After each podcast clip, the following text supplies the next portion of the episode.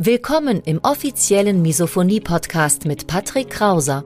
Misophonie, der Hass auf Geräusche, ist weit verbreitet, aber in der Öffentlichkeit wenig bekannt. Betroffene reagieren plötzlich mit Wut, Panik und Aggression auf Schmatzgeräusche sowie auf andere alltägliche Geräusche. Oftmals fühlen sie sich gezwungen, die jeweilige Situation zu verlassen.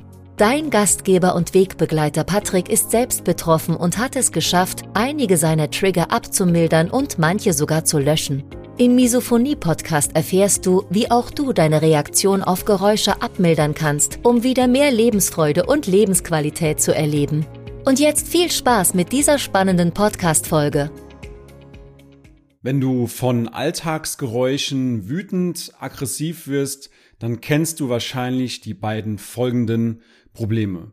Problem Nummer 1, die starken emotionalen Ausbrüche, die Wutausbrüche, deine Aggression, sobald du ein Geräusch hörst. Problem Nummer 2, das damit einhergehende Unverständnis deiner Liebsten, deines engsten Umfeldes und wie du mit diesen beiden Problemen besser zurechtkommst, wie du allgemein gesprochen mit Misophonie noch besser im Alltag zurechtkommst, das verrate ich dir in diesem Video bzw. in dieser Podcast-Episode und damit will ich dich auch herzlich willkommen heißen auf dem Misophoniehilfe YouTube-Kanal bzw. im Podcast Schmatz leise, der Misophonie-Podcast. Mein Name ist Patrick Crauser und du bist hier genau richtig, wenn du, wie schon im Intro angesprochen, wenn du die beiden Probleme hast, einerseits die emotionalen Ausbrüche, die starke Wut, die Aggressionen bei bestimmten alltäglichen Geräuschen, aber auch wenn du von deinem Umfeld Sätze hörst wie „stell dich nicht so an, das hat jeder einmal, du musst dich abhärten, hör doch einfach weg, ignoriere das Geräusch doch einfach", dann bist du hier genau richtig und ich zeige dir auf meinem Kanal mehrere Möglichkeiten, Strategien, Wege, Methoden, aber auch Organisationsformen, wie du noch besser im Alltag mit Misophonie zurechtkommst. Wow, langes Intro, lass uns auch sofort in die Materie einsteigen und zwar, du kennst die beiden Hauptprobleme, die Geräusche, aber auch das Unverständnis deiner Angehörigen und damit kämpfst du gleichzeitig an zwei Fronten. Einerseits gegen die Geräusche, andererseits natürlich gegen das Unverständnis deiner Angehörigen und dieser Kampf an beiden Fronten, der kostet extrem viel Energie. Der Kampf laugt sozusagen aus und du fühlst dich so, als müsstest du dich in bestimmten alltäglichen Situationen rechtfertigen, warum du jetzt vom Tisch aufstehen musst, warum du jetzt Kopfhörer anziehst, warum du jetzt mal schlecht gelaunt, wütend, aggressiv bist. Und dieser Rechtfertigungsdrang, der zehrt ebenfalls an unseren Kräften. Und durch die Misophonie geht uns natürlich auch Energie verloren, die wir besser gebrauchen können im Alltag, zum Beispiel im Studium, im Beruf, im Alltag, im Umgang mit der Familie. Das bedeutet, dass die Misophonie uns im Alltag extreme Probleme bereitet, uns auslaugt und uns die Energie raubt, die wir eben für andere Dinge eigentlich gut gebrauchen könnten. Zusammengefasst, es ist sehr, sehr anstrengend, Misophoniker zu sein. Es ist anstrengend, Misophoniker zu sein. Der Kampf gegen das Unverständnis, der Kampf gegen die Geräusche, der Kampf im Alltag, jeden Tag aufs Neue, für mehrere Wochen am Stück, mehrere Monate, mehrere Jahre am Stück, das ist einfach extrem anstrengend und du wirst es deinen Angehörigen niemals begreiflich machen können. Jemand, der nicht an Misophonie leidet, der kann nicht nachempfinden, der kann nicht nachvollziehen, wie schmerzhaft, wie mental, wie körperlich schmerzhaft ein Trigger sein kann für dich. Das ist aber auch nicht der Anspruch, dass er das einmal fühlt, um zu verstehen, wie du dich fühlst, sondern es ist gleichzeitig aber auch deine Pflicht, deine Verantwortung, dass du mit deinen Angehörigen über dieses Thema sprichst. Du tust nicht nur dir einen Gefallen damit, sondern auch deinen Angehörigen.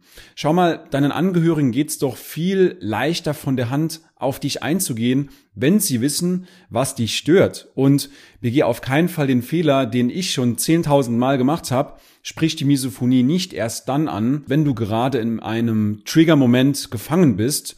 Dann sind rationale Gespräche, konstruktive Gespräche, die sind unmöglich, wirst du bezeugen können. Deshalb, du musst deinen Angehörigen beibringen, was du empfindest und wie es sich anfühlt, an Misophonie zu leiden. Du darfst nicht erwarten, dass deine Angehörigen das von alleine herausfinden. Das darfst du einfach nicht erwarten. Deswegen nochmal, das liegt in deiner Verantwortung.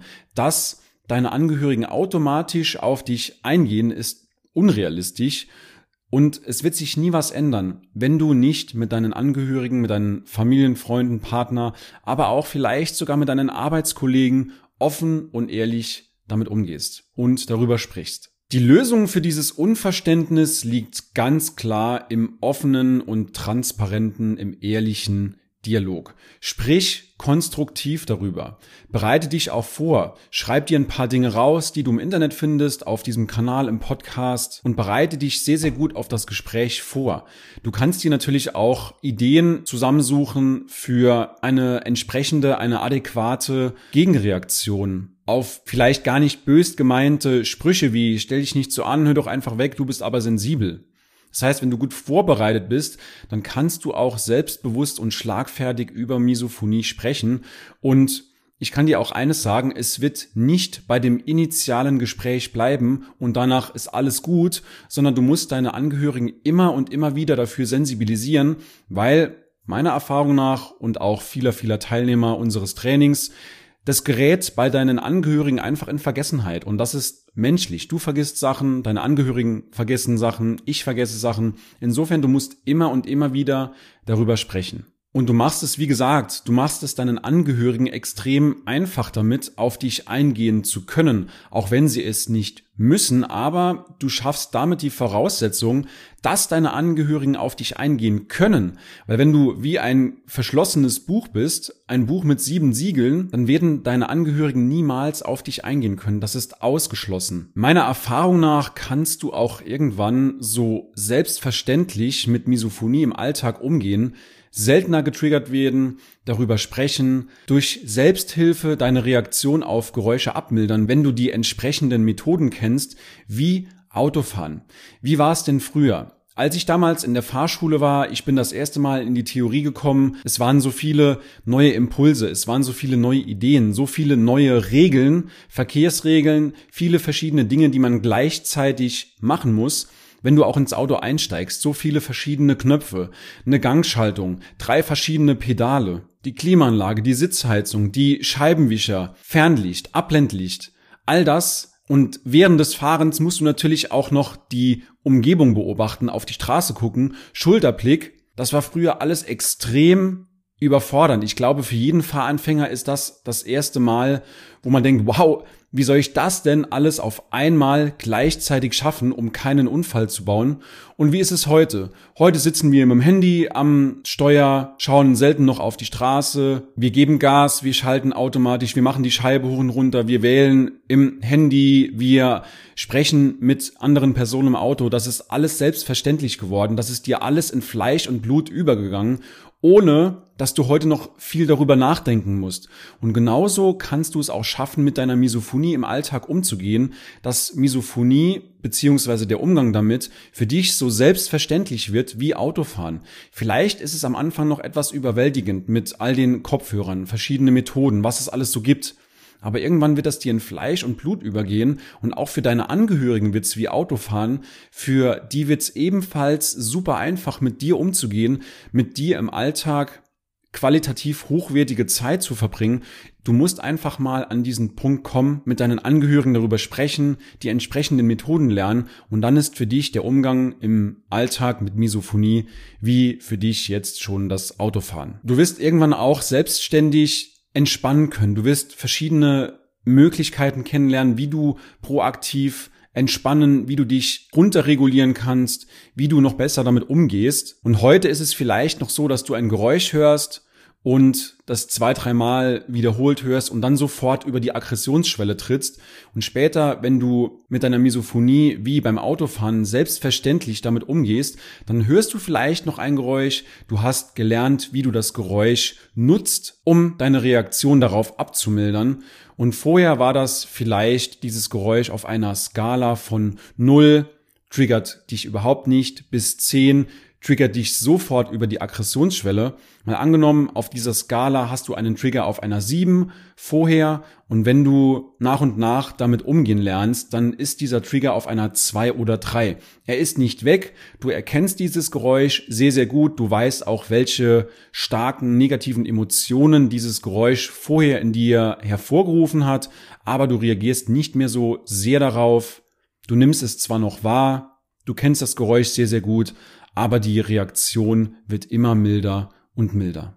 Auch wenn Misophonie noch nicht heilbar ist, gibt es sehr, sehr viele bewährte Ansätze, die Misophonikern nachweislich im Alltag helfen, die den Umgang mit Misophonie erleichtern. Und wenn das für dich interessant klingt, dann findest du wie immer, du kennst das Spiel mittlerweile, unter dem Video findest du einen Link, dort kannst du dir ein kostenloses und unverbindliches Gespräch mit mir buchen, eine Art Sprechstunde. Wir tauschen uns einfach mal aus, du erzählst mir über deine individuelle Herausforderung Misophonie und ich schaue, ob und wie ich dir helfen kann. In diesem Sinne, ich hoffe, das Video war lehrreich für dich und wir sehen uns im nächsten Video bzw. hören uns in der nächsten Podcast-Episode wieder. Bis dahin, dein Patrick Crauser.